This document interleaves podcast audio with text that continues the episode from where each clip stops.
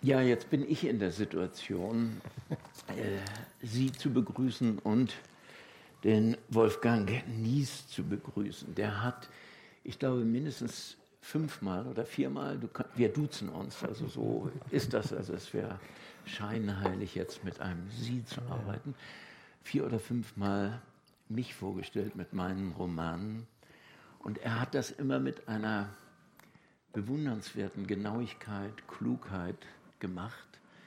Ich habe mich bei ihm immer sehr aufgehoben gefühlt. Das ist nicht normal. Es gibt also äh, Moderatoren, die äh, kompliziert sind oder hochkomplizierte Fragen stellen oder ganz schlichte Fragen stellen.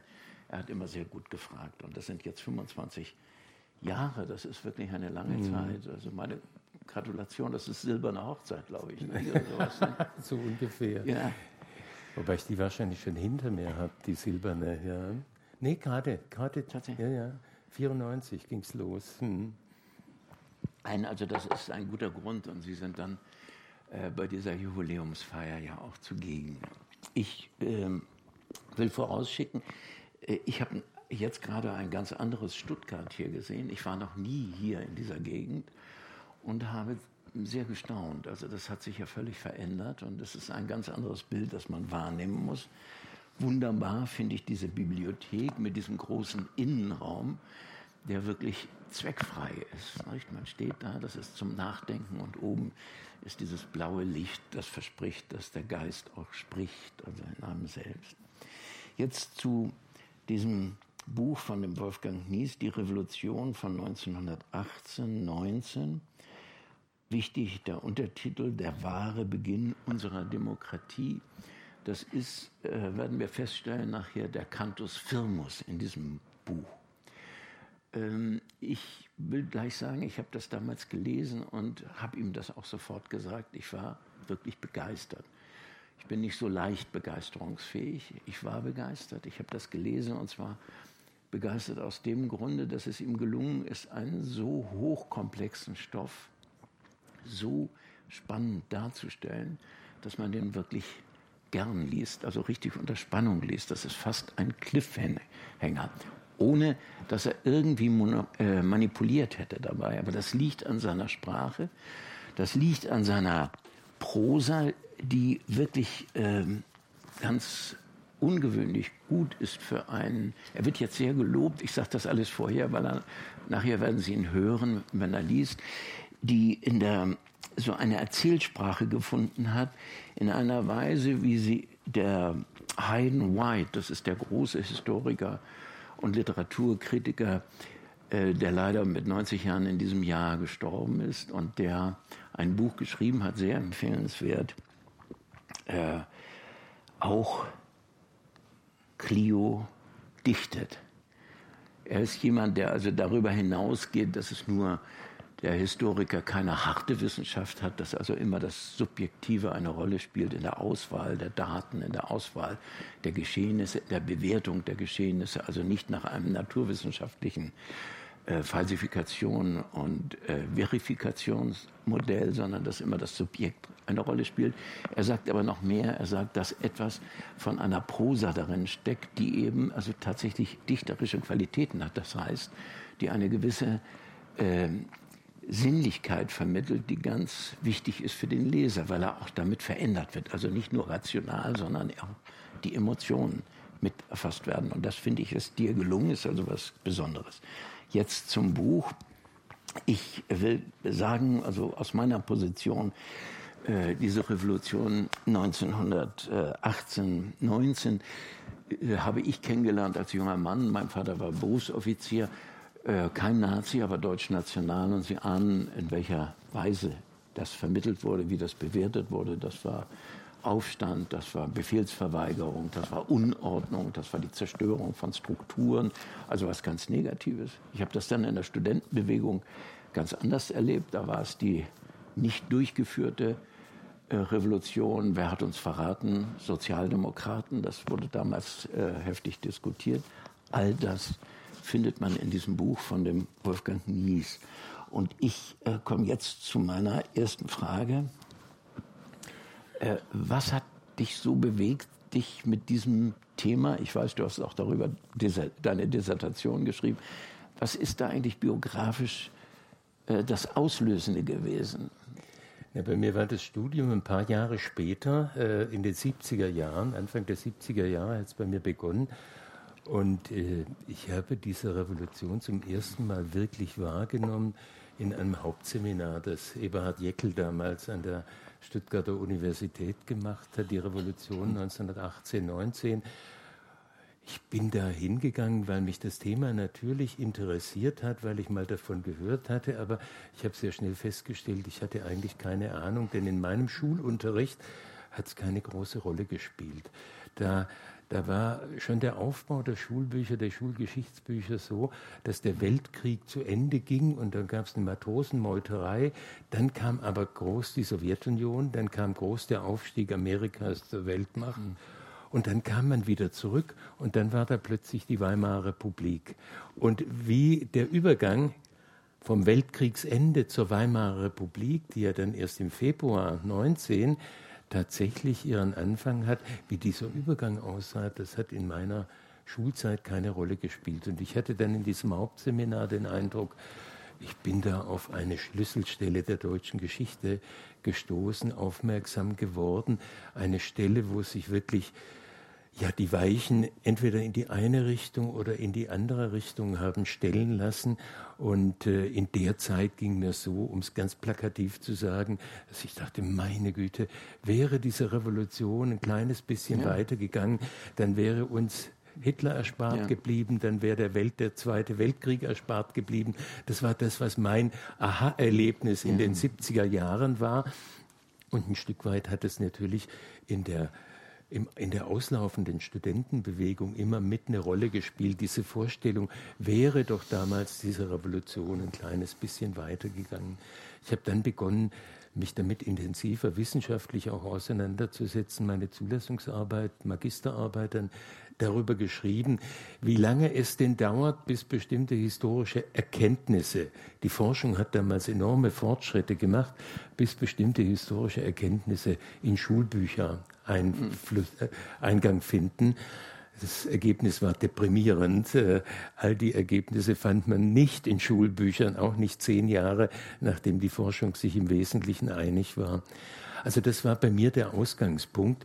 Und dann hat sich in der Tat, was diese Revolution angeht, ähm, einiges getan danach, was sehr irritierend ist für Wissenschaftler. Äh, vor allem, wenn sie eine naturwissenschaftliche Komponente mitbringen wie ich.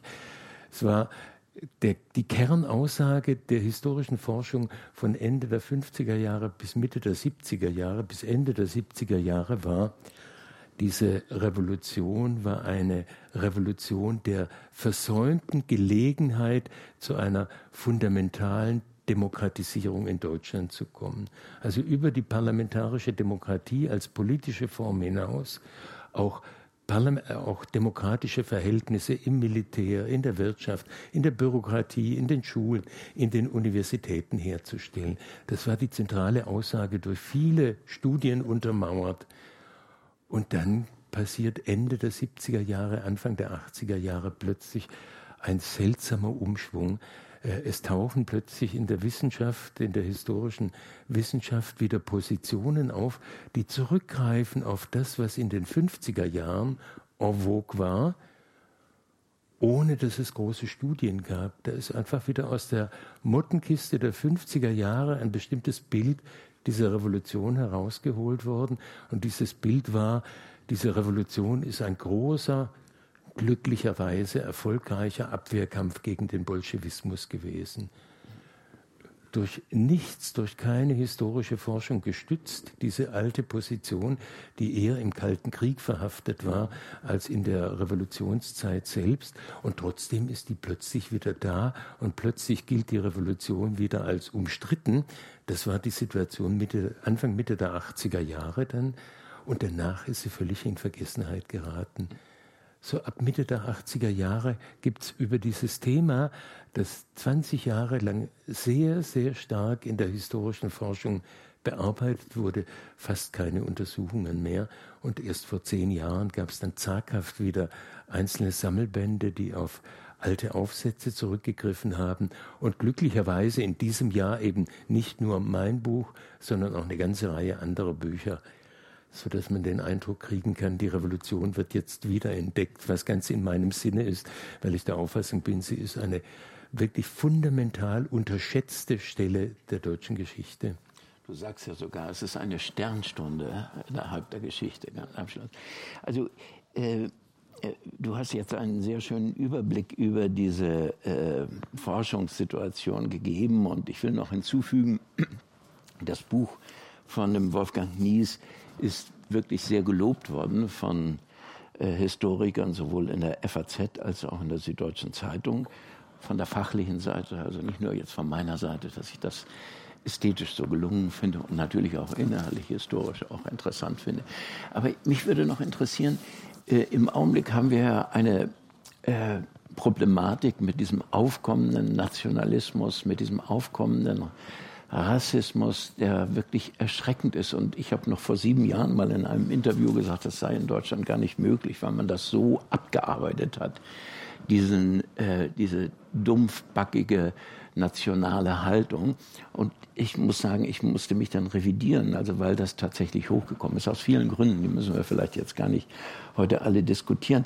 Aber siehst du äh, in der neueren Forschung nicht auch so eine Tendenz, die vielleicht sagt, also diese ganze Revolution ist eigentlich obsolet gewesen, weil man ja damals in dieser äh, Oktober äh, 1918 schon die äh, parlamentarische Form der Monarchie erreicht hatte als Zusage, äh, die da war. Das ist sozusagen, kann ich mir vorstellen oder habe das in Erinnerung, dass es aus sehr konservativen Seiten äh, gesagt wird, dieser ganze Umbruch, diese ganzen auch Toten, die es gab, dieser, dieses Chaos und äh, was damit verbunden wurde und was wieder dann Anlass der Nazis ist, die immer wieder darauf rekurrierten, auf diese Revolution. Darüber schreibst du ja Hitler, der das immer wieder thematisiert hat als die große historische Katastrophe.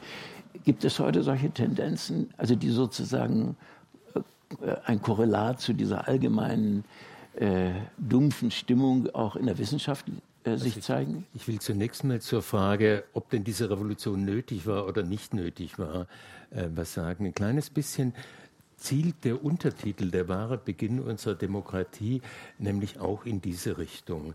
Ähm, dass nicht die Oktoberreform von 1918 der Beginn unserer mhm. Demokratie ist, sondern erst diese Revolution. Ich habe eigentlich damit gerechnet, dass diese tatsächlich konservative alte Position sehr viel stärker wieder hochkommt in diesem mhm. Jahr, auch zum Jubiläum. Das war nicht der Fall bislang. Vielleicht ändert Kommt sich das nochmal. Wir werden sehen. Aber nach meiner Überzeugung, und ich habe mich relativ intensiv äh, inzwischen mit den Vorgängen beschäftigt, hätten wir ohne diese Revolution keine Demokratie bekommen. Die Oktoberreformen im Deutschen Reich, im Kaiserreich, waren letztlich nichts anderes als der Versuch, den amerikanischen Präsidenten Wilson als den entscheidenden Kopf, äh, der dazu führen könnte, dass man günstige Waffenstillstandsbedingungen bekommt, dem vorzugaukeln, die Verhältnisse in Deutschland hätten sich geändert. Es ist auf auf Anweisung der obersten Heeresleitung, die nur wirklich geradezu diktatorisch in Deutschland geherrscht hat zu diesem Zeitpunkt, auf Anweisung der obersten Heeresleitung ist nicht nur sofort um Waffenstillstand ersucht worden, sondern eben auch diese Oktoberreform in Gang gesetzt worden die offiziell und auf dem Papier eine Parlamentarisierung des Deutschen Reiches in der Tat gebracht hätte. Die Regierung sollte von da an dem Parlament und nicht dem Kaiser verantwortlich sein. Wenn wir aber genauer hinschauen, dann hat weder der zu dem Zeitpunkt der neu eingesetzte Reichskanzler Max von Baden ja. noch der Kaiser offenbar verstanden, was das bedeutet, dass die Regierung dem Parlament verantwortlich ist. Aber es gab auch gar keine Gelegenheit, das auszuprobieren. Denn in dem Moment, als äh, durch den Notenwechsel zwischen dem State Department und der deutschen Seite klar war, dieser, diese Finte, dieser Bluff gelingt nicht, äh, Wilson lässt sich nicht durch diese Oktoberreformen dazu bewegen, ähm, beiseite zu schauen und äh, sorgt nicht für günstige Waffenstillstandsbedingungen. In dem Moment hat sowohl die oberste Heeresleitung als auch die Seekriegsleitung zurückgerudert. Da gab es auf Seiten der Militärs eine Wende um 180 Grad. Ähm, am 24. Oktober geben Hindenburg und Ludendorff als Tagesbefehl raus, dass jetzt der Widerstand an der Front mit ja, aller Härte ja, wieder aufgenommen werden soll. Und die Seekriegsleitung gibt diesen geheimen Befehl raus, ohne den Kanzler auch nur zu informieren, dass die Flotte auslaufen soll zu einer großen Endschlacht gegen die Grand Fleet des äh, Vereinigten Königreichs. Äh, das zu einem Zeitpunkt, wo längst ein Ersuchen um Waffenstillstand raus war. Das heißt, die Militärs kippen am ja. 24. Oktober wirklich um 180 Grad und ich bin absolut sicher, diese äh, auf dem Papier dann Ende Oktober beschlossene parlamentarische Monarchie, die hat wirklich überhaupt keinen Bestand gehabt. Ja. Die wäre weggefegt worden in dem Moment, in dem die Militärs wieder über die entsprechende Macht verfügt hätten. So schnell konnte man gar nicht gucken. Deswegen meine feste Überzeugung, ohne diese Revolution, die an der Küste mit der Meuterei beginnt und dann am 9. November in Berlin zur zum, zum, zum völligen Niedergang des Kaiserreichs führt. Ohne diese Revolution keine Demokratie. Jetzt ist äh, der 9. November genannt worden und jetzt äh, würde ich dich bitten, einfach etwas vorzulesen aus dieser 9. November. Es ist ein längeres Stückchen jetzt zum 9. Ja. November, den ich ganz ans, an den Anfang nach einem kurzen äh, Prolog ganz an den Anfang gestellt habe und erst später erkläre ich dann, wie es dazu kommt. Und aus dem lese ich ihn jetzt ein. Lass mich noch ja? sagen, äh, achten Sie darauf, das fängt eigentlich an wie ein Roman. Also fang mal an. Ich fange nicht ganz vorne an. Vielleicht so, fängt es ja dann gemein. nicht an wie ein Roman. Ach, vielleicht lese ich dann doch die eine Minute vorne auch noch mit. Gut, soweit der 9. November. Danke, ja. Also Sie haben gehört, äh, äh, was ich eingangs sagte, was so gelungen ist, ist, dass die Reflexion, die historische Bericht, äh, der historische Bericht immer wieder oszilliert, auch mit diesen Detailaufnahmen, also beispielsweise die drei Erschossenen, die du dann nennst, auch namentlich erschossen, damit man irgendwie eine Vorstellung hat, in die Konkretion reinzukommen. Also, was ich mir da überlegt habe, ist natürlich, du sagst, das hat nie eine Chance gehabt, die, der Spartakus-Bund. Also wäre das nicht denkbar bei einer Koalition mit äh, den Obleuten und der Versammlung sehr früh, dass das doch gelungen wäre? Also und das wäre natürlich eine ganz andere Entwicklung. Mhm. Ich will sagen, in, äh, äh, ganz kurz noch hinzufügen, in äh, München hat es das ja gegeben. Da ist ja ganz, äh, zunächst mal sind die etwas chaotischen, nach der, nach der Ermordung Eisners, äh, die etwas chaotischen äh, Intellektuellen unter Landauer und, und äh, Silvio Gesell, die eine Räteregierung gestellt haben. Und dann aber, als die wirklich gefährdet war, ist ja der Levinet gekommen und hat tatsächlich KP dann also die KP eingesprungen, ja. nicht im letzten Moment. Wobei man sagen muss, die, die, die Räte Republik, diese Landauer, die sind umgebracht worden in einer unfasslichen Weise und Levinier mit seinen Leuten, der ist hingerichtet worden. Also, und zwar dadurch, dass Berlin dann eingegriffen hat. Aber hältst du das so per se für ganz unwahrscheinlich, dass das denkbar gewesen wäre in dem Moment? Ich habe zwei Argumente dafür, dass ich es für ganz unwahrscheinlich ja. halte. Das eine Argument, es bilden sich dann im ganzen Deutschen Reich Arbeiter- und Soldatenräte. Die werden gewählt nach einigermaßen sauberen, überschaubaren Wahlverfahren, treffen sich Mitte Dezember zu einem ersten Reichskongress der Arbeiter- und Soldatenräte in Berlin. Wenn man so will, ist das der revolutionäre Souverän, der da zusammentritt in Berlin. Dieser Reichskongress der Arbeiter- und Soldatenräte trifft drei große und wichtige Entscheidungen. Normalerweise wird bei uns nur über die eine geredet. Das ist die Entscheidung, wir wollen eine parlamentarische Demokratie mit einer Mehrheit von etwa 80 Prozent. Mit 400 gegen 50 Stimmen entscheidet sich dieser Rätekongress gegen eine Räterepublik. Ich will die beiden anderen Entscheidungen auch noch kurz nennen, obwohl es nicht zu dem Kontext der, der Frage jetzt gerade gehört. Die zweite Entscheidung ist, wir wollen mit dem Militarismus Schluss machen. Das sind die sogenannten Hamburger Punkte zur Kommandogewalt, die eine völlige Entmachtung des alten Offizierkorps bedeutet hätten. Und der Rätekongress entscheidet, das wird sofort umgesetzt, was dann leider nicht gemacht wurde. Die dritte Entscheidung ist, wir wollen das mit der Sozialisierung der dafür reifen Industrie, insbesondere des Bergbaus und der Stahlindustrie sofort beginn, äh, begonnen wird. Das heißt, es wird so erkennbar, wofür diese Revolutionsbewegung steht. Parlamentarische Demokratie, ja, aber eine parlamentarische Demokratie auf der Grundlage einer wirklich demokratischen Gesellschaft. Schluss mit dem deutschen Militarismus, auch Schluss mit dem Herr im Haus Standpunkt der Unternehmer. Das alles soll beseitigt werden. Man kann da noch über Verwaltung und Schulen und Universitäten reden. Also dieses Demokratisierungsinteresse, das ist sehr stark. Aber eben keine Räterepublik. Und der zweite Punkt, den ich anführen will, die KPD beteiligt sich nicht an der Wahl zur Nationalversammlung 1919 am 19. Januar. Sie beteiligt sich erst an den darauf folgenden Wahlen 1920 und erzielt bei diesen Wahlen 2,1 Prozent der Stimmen. Ähm, die USPD, die sich auch beteiligt hat an den Wahlen, war in dieser Frage der Räterepublik uneins. Da gab es auf dem linken Flügel wirklich eine, eine durchaus einen starken linken Flügel, der sagte, wir wollen die Räterepublik. Aber auch die USPD, die kommt im Januar auf sieben Prozent der Stimmen, ein bisschen mehr als sieben. Im Jahr drauf dann aufgrund der Enttäuschung auch durch das Jahr 19 auf 17 Prozent.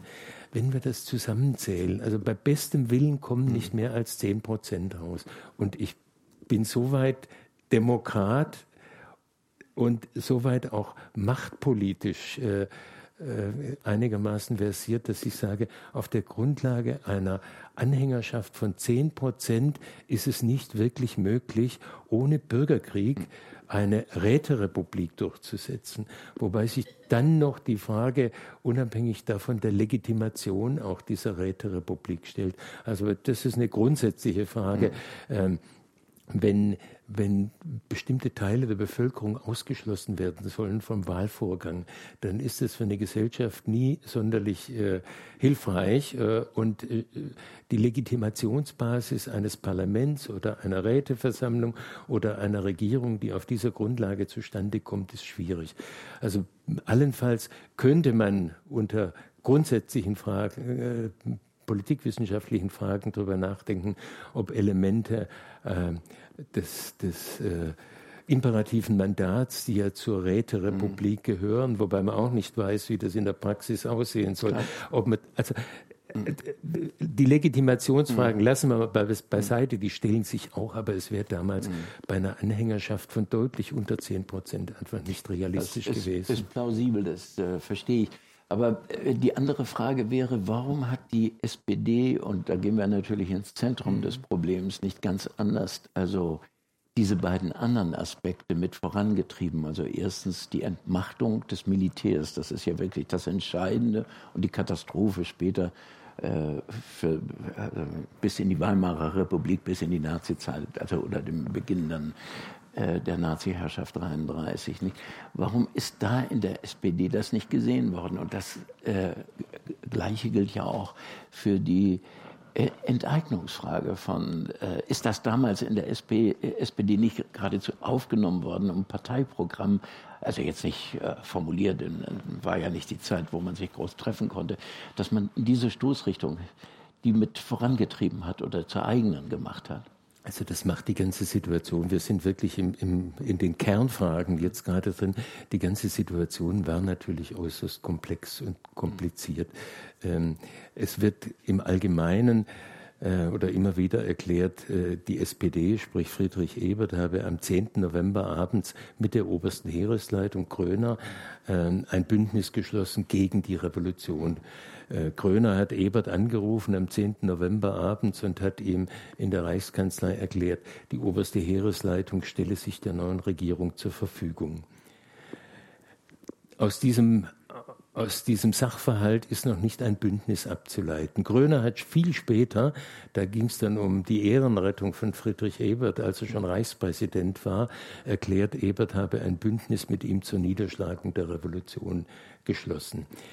Aber wenn man sich diese Abläufe zwischen dem 10. November bis zum 23., 24. Dezember anschaut, dann spricht das Verhalten Eberts in diesen Wochen völlig dagegen, dass er schon am 10. November irgendwie sich mit der obersten Heeresleitung verbündet hätte zur Niederschlagung von irgendetwas.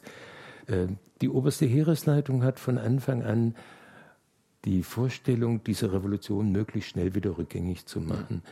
Geht strategisch durchdacht vor, indem sie äh, versucht zunächst mal mit Ebert und der Sozialdemokratie zusammenzuarbeiten und alles, was links von der Sozialdemokratie steht äh, und an der Revolution beteiligt ist, auszuschalten. Aber von Anfang an gibt es auch Pläne, möglichst schnell die militärische Gewalt über Berlin zu erlangen. Äh, es ist für den 10. Dezember ein Truppeneinmarsch, ein, äh, offiziell heißt es die feierliche Rückkehr der Berliner Truppen von der Front geplant, aber diese feierliche Rückkehr soll mit schweren Waffen erfolgen. Und äh, äh es gibt ausgearbeitete Operationspläne bei der obersten Heeresleitung, die ganz eindeutig sind. Der 10. Dezember sollte ein Putsch werden, ein Militärputsch, bei dem diese zurückkehrenden Truppen die Macht über die Stadt übernehmen. Man wollte in diesen Militärputsch allerdings Ebert mit einbeziehen. Er hat sich verweigert, er hat es nicht mitgemacht. Und deswegen ist dieser Putsch am Ende nicht durchgeführt worden, sondern am Ende ist es so gewesen, dass ähm, Ebert und der Großberliner Arbeiter- und Soldatenrat dafür gesorgt haben, dass diese Truppen nicht mit schweren Waffen nach Berlin eingerückt sind, sondern nur mit Handfeuerwaffen. Und damit war offenbar der obersten Heeresleitung das Risiko zu groß. Sie hat dann im allerletzten Moment dem örtlichen Befehlshaber in Berlin gesagt, er soll es trotzdem machen und Ebert im entscheidenden Moment sagen, er soll zu den Truppen kommen oder es geht eben ohne Ebert. Aber er hat es dann nicht getan. Also das ganze Vorhaben ist letztlich abgeblasen worden weil Ebert nicht mitgemacht hat. Hätte er dieses Bündnis am 10. November geschlossen, dann äh, wäre es nahegelegen, äh, diese diesen Militärputsch mitzumachen. Und das zieht sich genauso weiter das durch. Das geht ja bis am 24. Dezember. 24. Das ist ja der nächste Putsch, nicht? Also wo auch dieser der, Papst, so eine, ja. dieser Hauptmann Papst ja so eine fatale Rolle spielt und auch vielleicht nachher kommen wir noch darauf zurück. Denn bei diesem, darf ich ganz kurz sagen, ja. denn das fand ich sehr ähm, interessant, wie du das beschrieben hast, dass dieser Putsch, den kannst du ja noch erläutern, eben am 24. Dezember, wie der von der Bevölkerung selbst, und zwar nicht unter Leitung der SPD, sondern von der Bevölkerung selbst buchstäblich erdrückt wurde, weil die Mengen, die so zusammenliefen zu, zu wirklich 200.000 oder wie viel da waren, nicht? und teilweise Frauen und Kinder, die Soldaten entwaffnet haben. Nicht? Also vielleicht kannst du noch da zu diesem 24, was ich, weil ich finde, dass das wirklich so eine revolutionäre Situation war, die aus der Bevölkerung selbst äh, gelöst wurde. Nicht? Wie, der, wie der 9. November auch, äh, ja. so ist auch am 24. Dezember, da beschießen, da beschießen Truppen den, das Schloss und den Marstall, mhm. äh, um die Volksmarine-Division zu vertreiben von dort, die wirklich auf Seiten der Revolution immer stand. Aber im Hintergrund laufen genau die Pläne, die Aktionspläne ab, von denen ich gerade gesprochen habe. Die oberste Heeresleitung nutzt diese Chance letztendlich, dass sie eine irgendwie geartete Zustimmung bekommen hat für diese Kanonade, nutzt sie, um die alten Pläne äh, umzusetzen.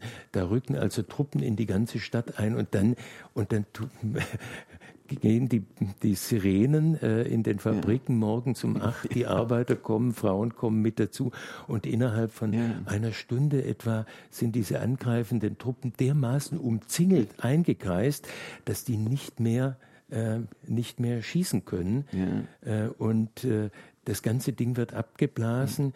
Die Eliteeinheit zieht sich zurück ins, äh, in die Universität, wo sie stationiert war. Und es ist eine große Schmach für ja. diese Garde-Kavallerie-Schützendivision unter der Leitung von Hoffmann und Waldemar Papst. Ja. Also letztlich scheitert auch dieser Versuch. Aber die oberste Heeresleitung zieht daraus die Konsequenz, ähm, zu sagen, wir, wir kommen mit äh, mit irgendwie noch unter Waffen stehenden Einheiten, ähm, die aus dem Krieg übrig geblieben sind, nicht weiter. Wir müssen Spezialeinheiten schaffen, diese Freikorps, klingt ja immer ein bisschen, als ob sich da irgendwelche Leute zusammengefunden hätten, du und ich oder wer auch immer. Ja. Und jeder bringt so seine Pistole mit. Diese Freikorps waren militärische Verbände, organisierte, organisierte Verbände, die unter dem Befehl äh, kaiserlicher Offiziere, ehemals ja. kaiserlicher Offiziere standen. Äh, das hat nichts mit Lützowscher, äh, wilder, verwegener Jagd zu tun, sondern das sind Truppenverbände, die aber in einer Hinsicht einheitlich waren sie waren bereit, auch gegen den angeblichen Feind im Innern vorzugehen. Und Mir ist bloß wie, ein wie Punkt, du sagst, scharf zufassen, das äh, ist ja wirklich ja. Äh, genau. Da, darf ich noch etwas äh, dazu sagen? Ich denke, ist da nicht aber auch so ein äh, ich versuche das zu, problem, zu problematisieren, die, die, die Haltung der SPD, die wirklich auch problematisch ist. Nicht? Das, äh, ähm, ist da nicht wirklich dieser Fehler gewesen, äh, diese Volks, äh, also diese Marinedivision aufzulösen? Der SPD. Das ging ja von der SPD aus und daraufhin ist ja dann dieser Einmarsch der Truppen erfolgt und die haben denn diese Volksmarine-Division, die das Schloss und die, das war sozusagen die, die Avantgarde der Revolution, so verstanden die sich. Der, so verstanden sich so. Äh, mhm. Die ähm, äh, den, den Lohn zu äh, entziehen und zu vermindern. Dann das war natürlich die stärkste militärische Macht, die die SPD als Regierung, wenn sie wirklich die Revolution noch weiter vorangetrieben hätte, gegen die äh, adligen Offiziere, gegen die kaiserlich gesinnten Offiziere, die dagegen gehalten hat. Und das geschieht nicht. Und das ist eins der erstaunlichen Situationen, also das ist so ein Turning Point auch richtig, den du beschrieben hast und so bestimmte Situationen, die haben ja auch Modellcharakter. Da sollen die, äh, diese Matrosen, die sollen die Schlüssel des Schlosses abgeben. Und die kommen mit einer Kiste an. Ja, aber das ist, steckt in dem Buch drin. Also ich will Sie noch mal, also will Sie motivieren, das Buch zu lesen, wenn Sie es nicht gelesen haben. Äh, die kommen also mit einem Koffer an mit Schlüsseln für das kaiserliche Schloss. Das ist ja schon eine absurde Sache. Und dann beginnt aber wirklich das Absurde. Und das zeigt natürlich auch das Problem der SPD, nicht als der Welt, die nicht entgegennehmen will, weil er nicht zuständig ist. Es besteht, äh, beginnt mit dem Bart, heißt da eine Diskussion. Also dann soll er Ebert kommen. Also einen Bürokratismus, der da plötzlich hineinflackert, der gar nicht der revolutionären Situation entspricht und auch nicht der Gefahr, in der die sind, also auch die SPD. Ja, wir, wobei wir jetzt gerade im Moment wirklich nur diskutieren über die Frage, wie sieht es äh, zwischen SPD, auch USPD-Mehrheit und und äh, Militär aus. Was wir bisher nicht bereden, ist die Frage, welche Rolle spielt eigentlich der radikale Flügel, welche Rolle spielt der Spartakusbund in dieser ganzen Angelegenheit. Das ist aber wichtig zum Verständnis des Ganzen. Wenn wir nur auf die beiden Kontrahenten schauen, die wir bisher haben, dann stellt sich die Frage, warum, warum geht diese Regierung nicht viel entschiedener vor gegen ähm, die Militärs? Warum versucht sie nicht gegen die ähm, aktiv zu werden? Wenn wir aber auf der anderen Seite den Spartakusbund mit betrachten und die Propaganda und das Auftreten des Spartakusbundes äh, mindestens ab dem 6. Dezember uns anschauen, dann kann da durchaus der Eindruck entstehen, da ist was, was sich jeder Kontrolle entzieht. Am 6. Dezember passieren ein paar Dinge in Berlin, ich will es jetzt nicht ausführen, die bei Spartacus, bei Liebknecht, bei Luxemburg dazu führen, dass sie von da an nur noch davon reden, dass dies die Regierung der Arbeitermörder, die Regierung sei, die, deren Hände mit Blut besudelt sei, obwohl es nach meinem, äh, nach meiner Erkenntnis keinerlei ähm, Sicherheit dafür geben kann, dass Ebert oder sonst jemand aus der Regierung an dem beteiligt war, was sich da an diesem 6. 6. Dezember abspielt. Da gibt es 30 Tote und von da an brechen im Grunde alle Dämme und die Propaganda wird hemmungslos und bei Demonstrationszügen werden Lkw mit Maschinengewehren mitgeführt, sodass auch auf Seiten nicht nur der SPD-Spitze, sondern des Bürgertums, äh, der SPD-Basis in Berlin ganz starker Druck ausgeübt wird, jetzt dafür zu sorgen, dass in dieser Reichshauptstadt die Verhältnisse andere werden. Es kann Ordnung nicht sein. Ja, ja aber aber diese Ordnung ist ja nur mit diesem Militär, mit diesen äh, ganzen, mit der ganzen Bürokratie zu genau, erreichen. Nein, das genau ist der, ja. ist der Fehler anzunehmen. Es geht nur mit denen. Also wenn man wenn man der SPD etwas vorwerfen muss, ja. dann dann das, dass äh, sie nicht darauf vertraut hat, dass es genügend Truppen gibt, die ja. tatsächlich sozialdemokratisch orientiert sind. Das war die Volksmarine-Division nicht. Die war im Sinne der Regierung eine unzuverlässige Einheit, weil man nie wusste, macht sie nun was oder macht sie nichts. Bei Entscheidungen, bei, bei Auseinandersetzungen zwischen Spartakusbund und äh, Regierung äh, würde die Volksmarine-Division sagen, wir sind neutral.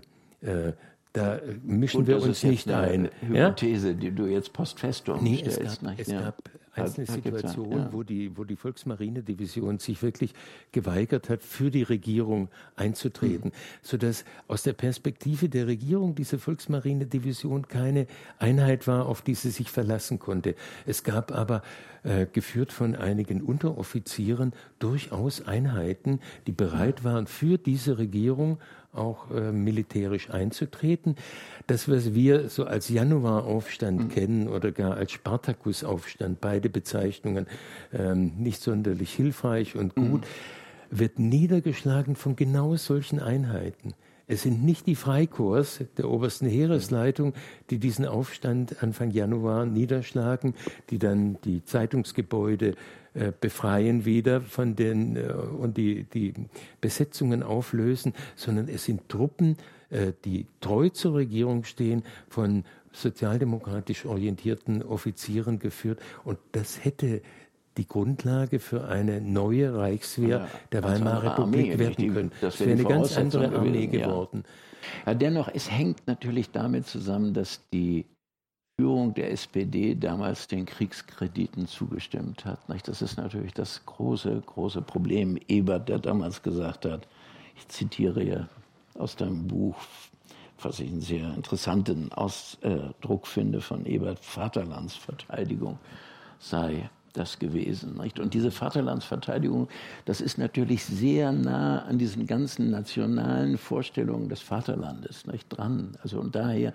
ist da vielleicht doch auch so eine Affinität gewesen, dass man sich darauf, äh, wenn man die, die Texte zu zu äh, Noss gehört, nicht? also wie stolz der war, dass er plötzlich von diesen adeligen Offizieren da was äh, kommandieren konnte, dann ist da ein Problem drin. Nicht? Und, äh, das ist eben doch der, die, die Rosa Luxemburg und, und Karl Liebknecht, die von Anfang an gesagt haben, nein. Nicht? Und das hängt in der SPD natürlich drin. 1870 hat es schon mal das Problem gegeben. Damals hat Bebel und äh, der alte äh, Liebknecht, der Wilhelm, äh, Vater. Äh, der Vater, ja, die haben sich der Stimme enthalten 1870. Nicht? Also die waren dazwischen. Und zwar nicht, weil sie den Krieg gut fanden, den fanden sie absolut schlecht. Sie wollten nur nicht damit äh, Napoleon III. damit äh, dann, äh, wenn sie sich verweigert hätten, also mhm. Nein gestimmt hätten. Also ist da nicht doch ein mhm. Also in deinem Buch, da, du, du stellst das ja, eine der zentralen Fragen ist ja, oder eines der zentralen Probleme, das ist, das sagst du ja, dass es nicht gelungen ist, eine eigene Armee aufzubauen, dass, man nicht, dass es nicht gelungen ist, demokratische Verhältnisse durchzusetzen. Und dafür gibt es sicherlich viele Gründe und die Leute waren in ihrer Zeit und konnten nicht alles überblicken, alles d'accord. Aber ist da nicht so einer, für mich war das jedenfalls so bei der Lektüre der Turning Point, der 24. Dezember, wo die diese äh, Avantgarde der Revolution bei allen Problemen entmachtet haben. Damit haben sie sich eigentlich auch später damit äh, der Möglichkeit begeben, also wirklich gegen diese kaiserlich wieder aufgebaute Armee vorzugehen? Also es wäre natürlich, es wäre natürlich für die beginnende Republik durchaus von Vorteil gewesen, ja. wenn nicht die alten Offiziere weiter an der Macht geblieben wären. Es wäre hilfreich gewesen, wenn es zu all dem, was im Frühjahr dann passiert ist, nicht gekommen wäre. Ja. Und die entscheidende Frage, die, die sich nur stellt, ist, äh, ist das allein die Verantwortung der sozialdemokratischen Führung oder ist es eine Entwicklung, bei der die Verantwortung auf sehr vielen Schultern liegt? Ja. Der äh, als am 10. November diese Regierung gebildet wird, möglichst schnell vor dieser Versammlung der Arbeiter- und Soldatenräte am Nachmittag, als diese Regierung gebildet wird, wird Ebert gefragt, äh, ob er denn auch Karl Liebknecht in dieser Regierung akzeptieren würde. Und Ebert sagt, er ist mir willkommen. Wenn die USPD, der Liebknecht zu diesem Zeitpunkt angehört, als Partei Karl Liebknecht nominiert hätte, wäre er Mitglied dieser Regierung geworden. Und by the way, es wäre genau das gewesen, was die Arbeiterschaft in ihrer überwältigenden Mehrheit gewollt hätte. Ja. Liebknecht ja. als Mitglied dieser Regierung ja. und wenn Liebknecht gesagt hätte, ich hätte gern die Verantwortung fürs Militär, hätte er das auch gekriegt. Genau. Liebknecht als Kriegsminister und diese, diese ganze äh, Revolution wäre völlig anders verlaufen. Du hast insofern sehr recht, äh, die Bewilligung der Kriegskredite ist in der Tat ein wichtiger Punkt, weil sich die Partei daran am Ende spaltet und weil dieser Spaltungsprozess unglaubliche persönliche ja. Verletzungen mit sich bringt und dazu führt, dass am 9. November zwar die SPD-Spitze sagt, ich habe es vorhin vorgelesen, Wels äh, als, als Redner, ab heute soll es keinen Konflikt mehr geben zwischen uns, USPD, SPD, wir machen gemeinsam. Die SPD ist zu großen Zugeständnissen bereit, obwohl die USPD mutmaßlich deutlich kleiner ist, kriegt sie die Hälfte der Regierungsposten, mhm. wird völlig gleichberechtigt reingenommen. Er hätte auch äh, Liebknecht mit reingenommen in die Regierung, Ebert. Aber es ist auf der anderen Seite, also sprich beim, beim radikalen Flügel äh, beim linken Flügel der USPD, Spartakusbund, revolutionäre Obleute, eigentlich überhaupt keine Bereitschaft da, mit diesen Regierungssozialisten, die, ja, ja. die jahrelang das Kaiserreich gestützt haben, ja, genau. sich an einen Tisch zu setzen. Ja, äh, also noch im Januar bei diesen, bei, im Zuge dieses Januaraufstandes gehen zigtausende Arbeiter in Berlin auf die Straßen und sagen, äh, löst diese Probleme ja. auf dem Verhandlungsweg und schießt nicht aufeinander. Mhm. Und es funktioniert ja. nicht mehr weil man nicht zusammenkommt. Ja. Also insofern ist die, die Spaltung in der Tat äh, ein ganz, ja. ganz zentraler Punkt, ja. der verhindert, dass die, die Möglichkeiten, die sich mhm. damals, was Demokratisierung angeht, geboten haben, nicht vollständig genutzt werden. Mir ist bloß ein anderer Punkt auch sehr wichtig. Äh, häufig wird dann der Schluss gezogen, weil nicht alle Möglichkeiten der Demokratisierung in dieser Revolutionszeit genützt wurden. Deswegen war diese Weimarer Republik sowieso vom, zum Scheitern verurteilt. Und im Grunde war es eine zwangsläufige Konsequenz, dass am 30. Januar 1933 Hitler zum Reichskanzler wird. Und davon kann keine Rede sein.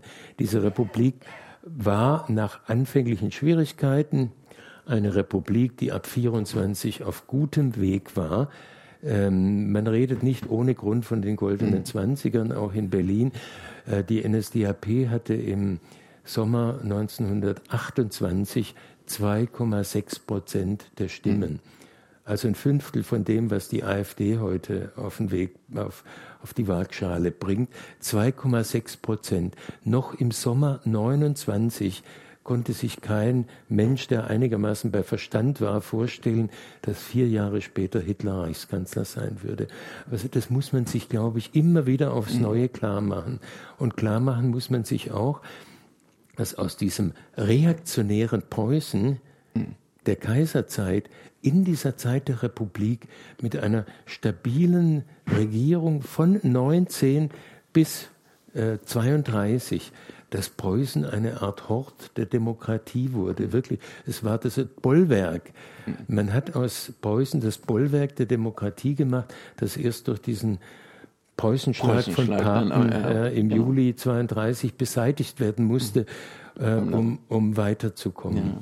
Nur eben das Militär nicht, nicht, Und das ist eben auch das Interessante. Da ist ja schon der Name Papst, Hauptmann Papst mhm. gefallen, der am 24. bei diesem Putsch Dezember ähm, eine große Rolle gespielt hat. Und das ist so eine Figur, deshalb sollte man das hier nennen. Du warst ja beim, beim SWR und SDR. Äh, da gab es einen äh, Redakteur, einen Filmer, und ich will nur den äh, loben, den äh, Südwesten hier in, in, Deutschland. Der hat einen Film über diesen Mord an äh, Rosa Luxemburg und Karl Liebknecht gemacht. Und da ist dieser Hauptmann Papst die zentrale Figur. Der hat damals äh, diesen Mord organisiert als Generalstäbler und ist später geflohen, wurde nicht belangt und ist wohlhabend, wie es heißt, in Deutschland gestorben. Dazwischen war Waffenhändler in der Schweiz und in Deutschland. Also das sind die auch in den Personen, in den einzelnen Figuren verfolgbaren Linien, die also das möglich gemacht haben. Dann, also in der Nazizeit war, war der in, in, in, Österreich verwickelt. Jetzt würde ich einfach, deshalb sind wir bei äh, Rosa Luxemburg und Karl Liebknecht. Du hast ein sehr schönes Kapitel und mhm. magst du das jetzt das, noch lesen? Also das würde ich jetzt noch lesen, ja. Es, ja, ja. Lesen, ja. Ein Stück jedenfalls, ein kleiner Aus. Lese, ich finde es ein gutes, sehr schönes. du kannst nachher, was du über Hitler sagst, zusammenfassen ja, ja. sagen auch. Ja, das sind diejenigen gewesen, die mit aller Macht und aller Kraft versucht haben, äh, diese Revolution rückgängig zu machen, aber die dann später auch versucht haben, ebenfalls mit aller Kraft dieser Weimarer Republik zu zerstören und sind wirklich die Vorbereiter der, der Nazizeit. Wobei man wieder sagen muss, also äh, das fiel mir auch so in dem äh, Gesamt äh, auf, den du so sehr schön also belegst und mit vielen Zitaten ja auch unterlegst.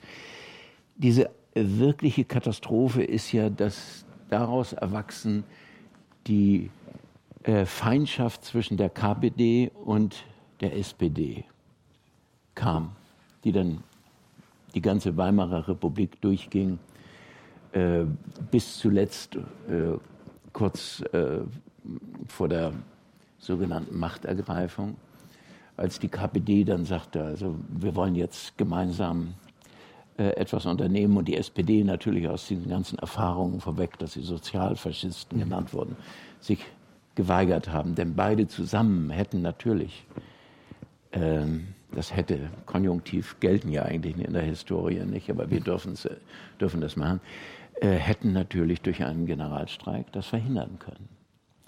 Und das ist eben eine Frage, die viele Genossen, die ich kannte damals, also die das noch miterlebt haben, auch die Räterepublik in München noch miterlebt haben, die die umtrieb.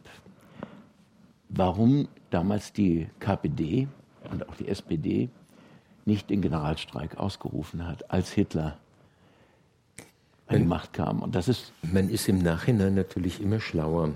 Natürlich, äh, klar, aber ich meine, der, es ist natürlich trotzdem interessant, hätte, die Mentalität äh, zu studieren, woran das liegt. Und das hätte, ist ein Grund, diese mhm. Feindschaft der beiden, die sehr früh ansetzt. Mit Sicherheit. Das ist der Grund. Mit Sicherheit. Also ich bin auch sehr sicher, wenn irgendjemand geahnt hätte, wie das, was am 30. Januar 33 beginnt, enden würde, dann wäre es zu diesem Generalstreik gekommen, weil natürlich dieses Ergebnis dermaßen katastrophal war, äh, dass vermutlich. Aber es haben viele gewusst. Also und nicht die, die wussten natürlich nicht, wie es endet. Das weiß man nie. Das In Zukunft man kann man nicht gucken, aber die wussten, dass das wirklich der ganz harte Faschismus ist, der sich gegen sowohl gegen die äh, Genossen der SPD als auch gegen die Genossen der KPD und gegen alle Liberalen richtete. Das war dem schon, äh, also schon klar. Da, da, wäre ich sehr vorsichtig, Uwe. Äh, ich wäre deswegen sehr vorsichtig, weil es ja im bürgerlichen Lager, und zwar wirklich nicht nur auf Seiten der DNVP, also des mhm. wirklich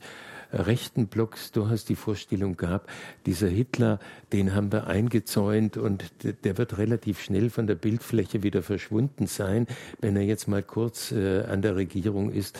Das ist nicht so klar gewesen für die, die im im ähm, Herbst 1932 agiert haben, wie das uns im Nachhinein erscheint. Da bin ich ja. wirklich sehr zurückhaltend und vorsichtig. Da, da bin ich ganz deiner Meinung. Wir wissen das mhm. natürlich genau, was daraus ge äh, gekommen ist, aber ich kann nur kolportieren, dass es die Anders zum Beispiel ist einer gewesen, der war ja damals in der KPD, mhm. Alfred Anders. Nicht?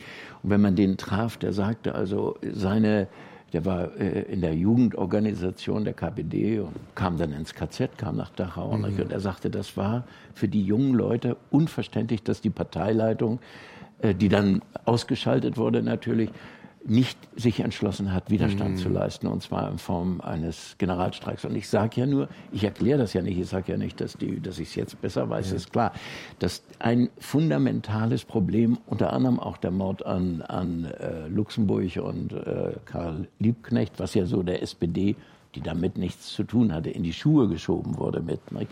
dass das mit ein Grund ist, dass die später nicht zusammen und gemeinsam auftreten konnten. Mhm.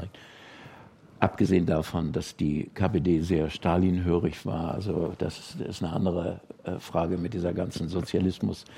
Also dieser, äh, dieser Mord an insbesondere Luxemburg war natürlich für die internationale sozialistische Bewegung eine Katastrophe, weil ja. sie als Theoretikerin wirklich legendär äh, qualifiziert war und äh, vermutlich in der gesamten sozialistischen Arbeiterbewegung der damaligen Zeit die mhm. einzige gewesen wäre, die sich dann auch einem Lenin hätte entgegenstellen können ja. mit seinen Vorstellungen äh, einer rigiden mhm. äh, sozialistischen ähm, mhm.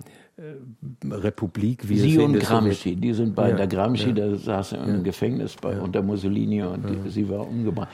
Äh, wollen wir, wir, wir sind jetzt äh, zeitlich am Ende, wollen wir noch ein paar Fragen also, äh, zulassen? Gut, das fände ja. ich gut. Also jetzt haben wir. Wir müssen aber kurz dazu sagen, dass wir diese Veranstaltung aufzeichnen und falls Sie nicht Ihre Stimme nicht hören wollen im Podcast, müssen Sie davor Bescheid sagen. Ich habe keine Angst.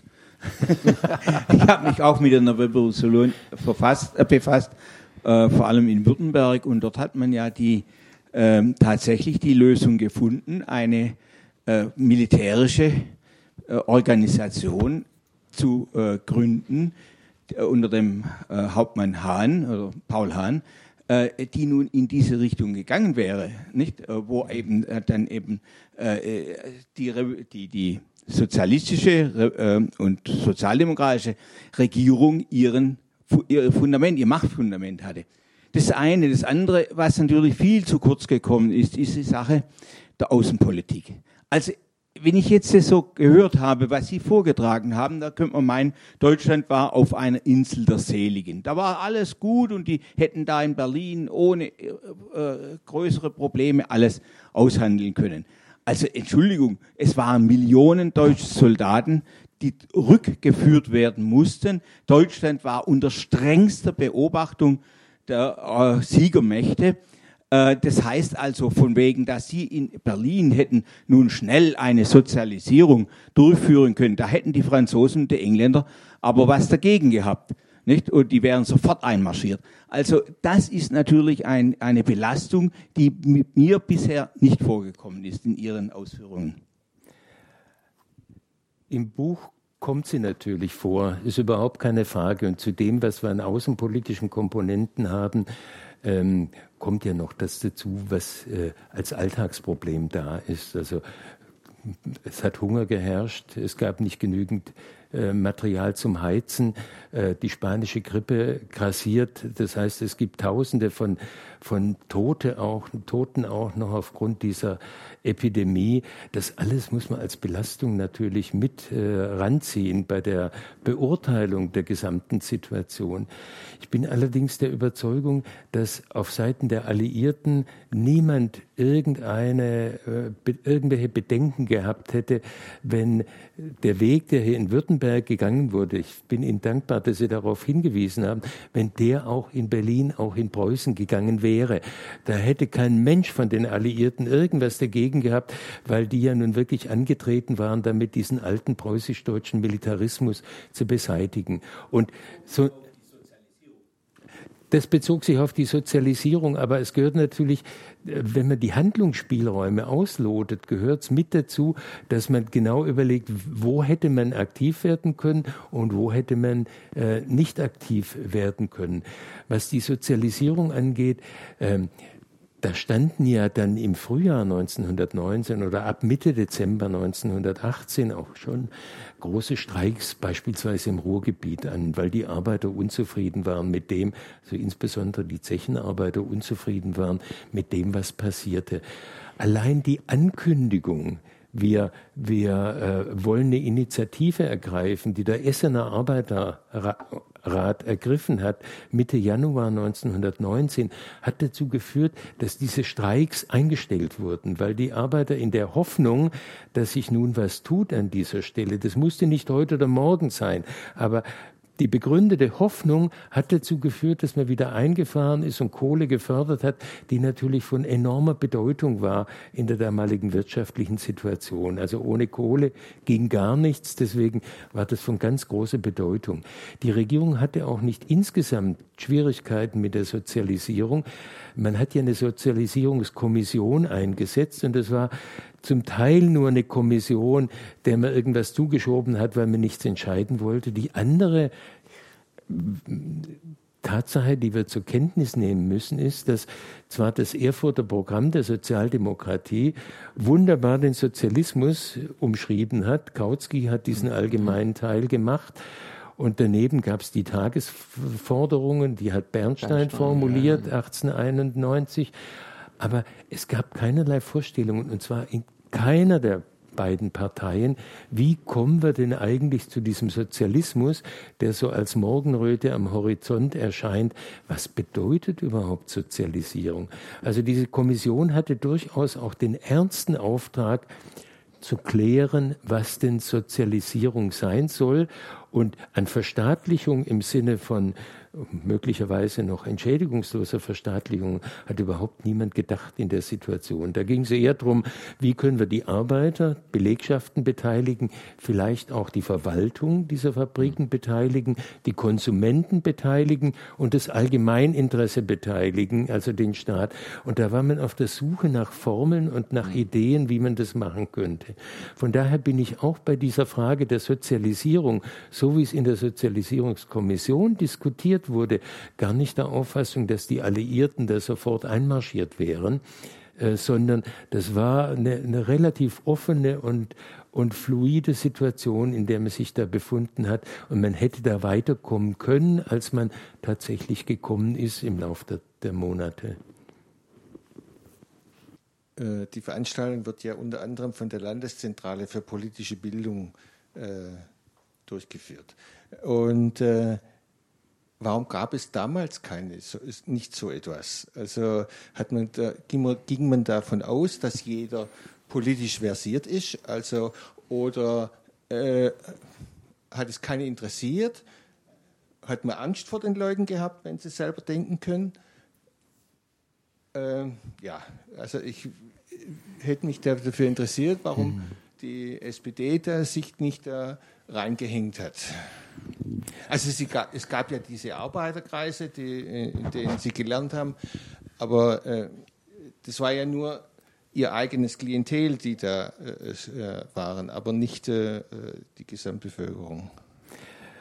Also ich, ich denke, dass wir, dass wir diese Revolutionsregierung der ersten Wochen nicht überfordern dürfen. Also wenn ich mir angucke, was die alles an der Backe hatten, welche Probleme zu bewältigen waren, dann müssen wir dieser Regierung eine gewisse Zeit einräumen. Und was wir dann sehen, ist, dass Volksbildung tatsächlich zum großen Thema gemacht wird. Also nicht ohne Grund ist die Volkshochschule Stuttgart beispielsweise 1919 entstanden, sehr schnell. Es hat äh, zur Grundausstattung der Weimarer Republik gehört. Äh, der Städte und der Gemeinden der Weimarer Republik gehört, dass man Volkshochschulen aufgebaut hat, weil dieses Bildungsthema als großes Thema erkannt worden ist damals. Und weil man jetzt der Auffassung war, in einer Demokratie ist es durchaus Sache des Staates, der Gemeinschaft, diese Bildung in Gang zu setzen. Und es muss nicht nur und darf nicht nur Parteibildungsverein sein, also Arbeiterbildungsvereine, wie sie die SPD in eigener Regie ja die ganze Zeit ähm, der Jahrzehnte zuvor betrieben hatte, sondern jetzt sollte das wirklich zum großen Bildungsaufbruch führen. Demokratie auch verstanden als Bildungsauftrag für alle. Das war der Volkshochschulgedanke, der wirklich mit dieser Weimarer Republik auch entsteht. Inklusive politischer Bildung, aber ja, ja, ja, gehört dann mit dazu. Also insofern ist der, der Aufbruch äh, der Weimarer Republik wirklich ein Aufbruch, der schon das Ziel hat, zu einer ja, demokratischen Gesellschaft insgesamt zu führen. Also wir, wir dürfen diese Weimarer Republik, davon bin ich nach meiner langenjährigen Beschäftigung überzeugt, wir dürfen die nicht nur vom Ende her sehen. Wir dürfen nicht nur auf den 30. Januar schauen und äh, den Eindruck erwecken, als sei alles andere vorher äh, nicht ernsthaft gewesen, zum Scheitern verurteilt gewesen. Das müssen wir auch in unserem eigenen Interesse machen. Es gab diesen ähm, saloppen Spruch in der alten Bundesrepublik, Bonn ist nicht Weimar, weil es äh, gerade bei der Gründung der Bundesrepublik so wichtig war, äh, nicht unmittelbar äh, an die Weimarer Verfassung anzuknüpfen, zumindest bestimmte Elemente der Weimarer Verfassung neu zu regeln im Grundgesetz. Also kein Notverordnungsrecht für den Bundespräsidenten mehr, wie es der Reichspräsident hatte, weil eine Zeit lang die Vorstellung da war, auch diese Weimarer Republik hatte zu, äh, Entschuldigung, diese Weimarer Verfassung hat dazu beigetragen, dass die Republik am Ende gescheitert ist. Nach meiner Überzeugung nicht. Es gab ja nicht nur das Notverordnungsrecht des Reichspräsidenten, sondern der Reichstag hätte dem jederzeit widersprechen mhm. Dann hätte der Reichstag aufgelöst werden müssen, es hätte Neuwahlen gegeben und nur in der Situation, dass die Parteien Neuwahlen gefürchtet haben, wie der Teufel das Weihwasser, ja. weil die Nazis dann vielleicht noch mal stärker gewesen wären, nur in dieser Situation hat dieser Artikel 48 so katastrophale ja. Wirkung entfaltet. Aber das ist doch nicht die Weimarer Verfassung insgesamt. Also wir müssen wir müssen weg von der Vorstellung, dass die Anfangsentscheidungen so falsch waren, dass nachher nichts Vernünftiges entstehen konnte, denn sonst wiegen wir uns selbst auch in einer falschen Sicherheit. In der Sicherheit, dass wir eine bessere Verfassung haben, dass wir richtigere Entscheidungen zu Beginn getroffen haben und deswegen für alle Zeiten sicher sein können, dass unsere Demokratie nicht gefährdet ist. Aber ich, ich denke auch, wir sollten uns klar machen, wenn unsere Gesellschaft heute in eine vergleichbare Situation geraten würde, wie die Weimarer Republik sie ab Ende 1929 hatte. Mit sechs Millionen Arbeitslosen, bei geringerer Bevölkerungszahl als wir heute, sechs Millionen Arbeitslosen, die eine Arbeitslosenunterstützung hatten, die mit der heutigen überhaupt nicht zu vergleichen ist. Also ohne all diese soziale Absicherung sind wir wirklich, sind wir wirklich sicher, dass unsere Gesellschaft das aushalten würde? Wenn wir jetzt schon einen Stimmenanteil der AfD von 13 Prozent haben, die Milieus, die damals noch stabil waren, die politischen Milieus, einerseits das Zentrum, also Katholizismus als organisiert im, im Zentrum, in der Zentrumspartei, andererseits die sozialdemokratische Arbeiterbewegung, die auch ein stabiles politisches Milieu war. Das haben wir beides in der Weise nicht mehr. Äh, wenn wir uns die Parteientwicklung der vergangenen Jahre anschauen, dann können wir nicht sehr beruhigt davon ausgehen, dass wir so eine Krisensituation besser überstehen Absolut würden. Im Gegenteil. Ja. Gegenteil. Mein Name ist Kanzleider. Ich äh, denke, als Sozialist, als Sozialdemokrat äh, kann man sich gerne Meinungen anschließen, äh, dass man sich schon gewünscht hätte, dass mehr herauskommt in dieser Revolution 1918, als man äh, vielleicht äh, am Schluss feststellen musste. Trotzdem darf man aus heutiger Sicht doch daran erinnern, dass ein paar Dinge übrig geblieben sind bis heute. Ich erinnere zum Beispiel an das Betriebsverfassungsgesetz. Das Betriebsverfassungsgesetz wurde 1920 durch den Reichstag beschlossen. Äh, das hat damals in den Betrieben die Betriebsvertretung gebracht und hat auch in den Aufsichtsräten die Arbeitnehmerbeteiligung gebracht, mit einem Drittel der Mitglieder in den Aufsichtsräten. Das wurde natürlich als erstes von den Nazis 1933 abgeschafft und es musste nach 1945 wieder stark erkämpft werden. Zweites Beispiel, äh, das Tarifvertragswesen das gesetzlich im Tarifvertragsgesetz geregelt wurde, geht ebenfalls auf diese Zeit des äh, Jahre 1918-20 zurück. Und äh, ich denke, ohne Tarifautonomie wären die Arbeitnehmer in dieser Republik wesentlich schlechter dran, als das äh, heute der Fall ist. Also vielleicht äh, sollte man daran erinnern, wenn man über die Revolution von 1918, 19 spricht. Ich würde sogar gerne es aufgreifen und noch ein paar andere Dinge nennen, die äh, wir dieser Revolution verdanken von damals. Ebert hat zwar ähm, im Februar erklärt, wir haben eigentlich nichts entschieden, sondern wir, wir haben uns als Konkursverwalter verstanden, aber das war im Grunde äh, für die Abgeordneten gesprochen. Tatsächlich ist eine Menge entschieden worden. Schon am 12. November ist dieser Aufruf an das deutsche Volk ergangen mit Gesetzeskraft, der ähm, das allgemeine, freie, gleiche Wahlrecht aller Bürger gebracht hat. Bei allen Wahlen. Das heißt, mit einem, mit einem Federstrich ist das preußische Dreiklassenwahlrecht, mhm. äh, gegen das die Sozialdemokratie jahrzehntelang gekämpft hatte, weg gewesen. Mit einem Federstrich das Frauenwahlrecht eingeführt worden, ohne dass darüber groß geredet wurde. Das sind natürlich also beides sind Entscheidungen von enormer Tragweite und das Frauenwahlrecht war in Deutschland wirklich, äh, da war Deutschland eine der führenden Nationen, die das eingeführt hat. Dann haben wir später in der, also auch noch in dieser in diesem Aufrufen das deutsche Volk den Acht-Stunden-Tag angekündigt. Auch eine alte Forderung der Arbeiterbewegung gewesen, die durchgesetzt wurde und die, die von ganz, ganz entscheidender Bedeutung ist. Dann gibt es dieses Abkommen zwischen den Gewerkschaften und den Arbeitgeberverbanden, Sinnes-Legin-Abkommen, 15. November, in dem all das angelegt wird, ähm, was Sie gerade beschrieben haben, wo der Grundgedanke einer gemeinsamen Gestaltung der gesamten Wirtschaftsordnung äh, von beiden Parteien, von beiden, äh, also Arbeitgebern, Arbeit von beiden Seiten festgehalten wird.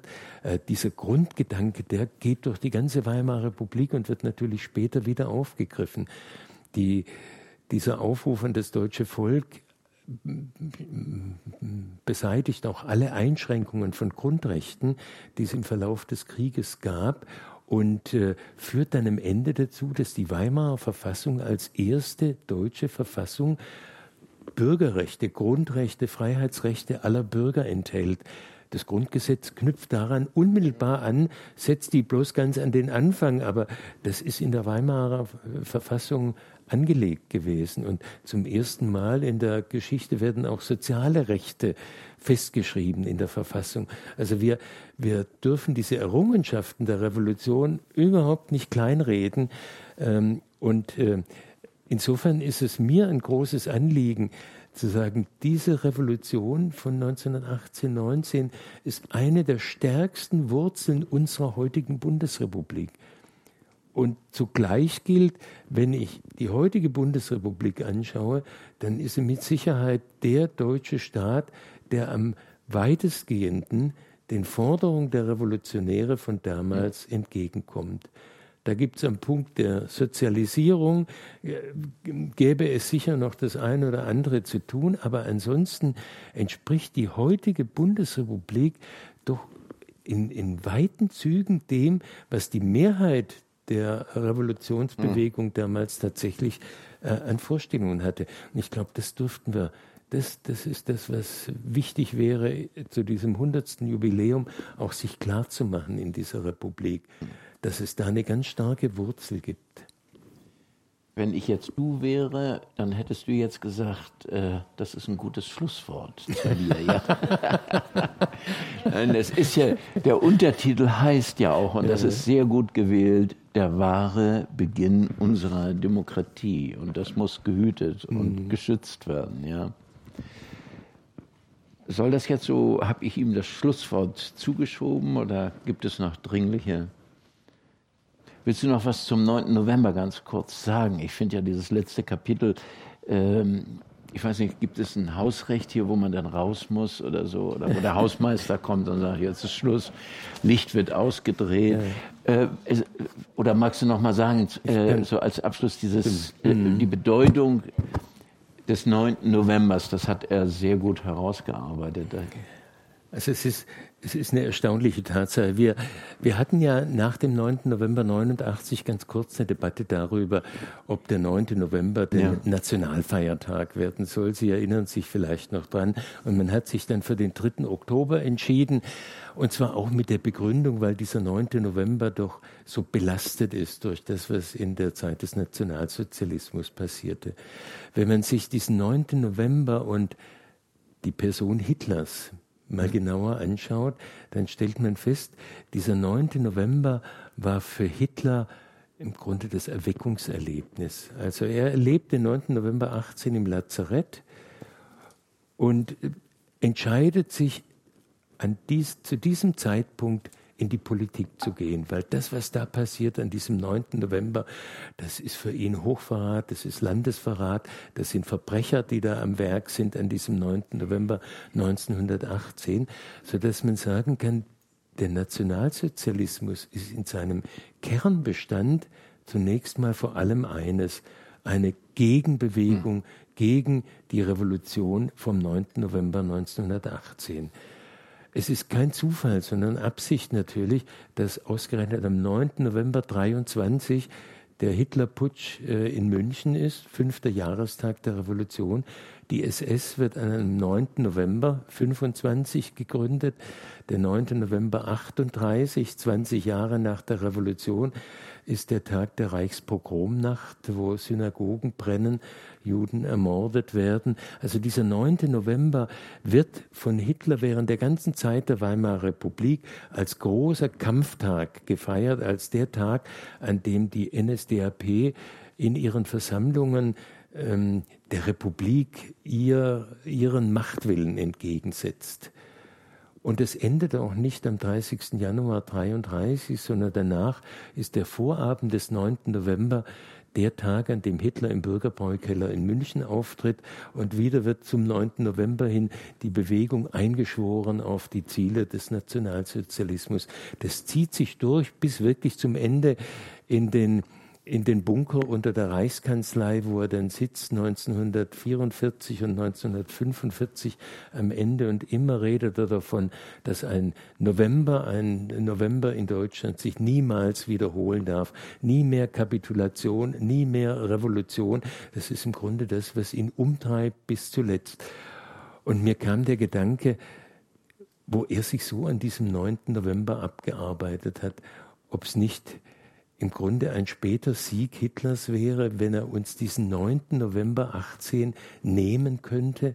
Es scheint ihm ja dadurch, dass dieser Tag so überlagert ist durch Verbrechen des Nationalsozialismus, bislang gelungen zu sein. Aber ich denke, wir müssten gerade deswegen, weil all diese 9. November eigentlich Kampfansagen an den 9. November 18 waren, diesen 9. November 18 besonders hochhalten und jetzt, wo der 9. November 89 noch dazu kam, in doppelter Art und Weise. Also wir sollten hm. diesen 9. November, wenn schon nicht zum Feiertag, dann wenigstens zu einem besonderen Tag in Deutschland machen. Das wäre mein Plädoyer zum Schluss. Vielen Dank.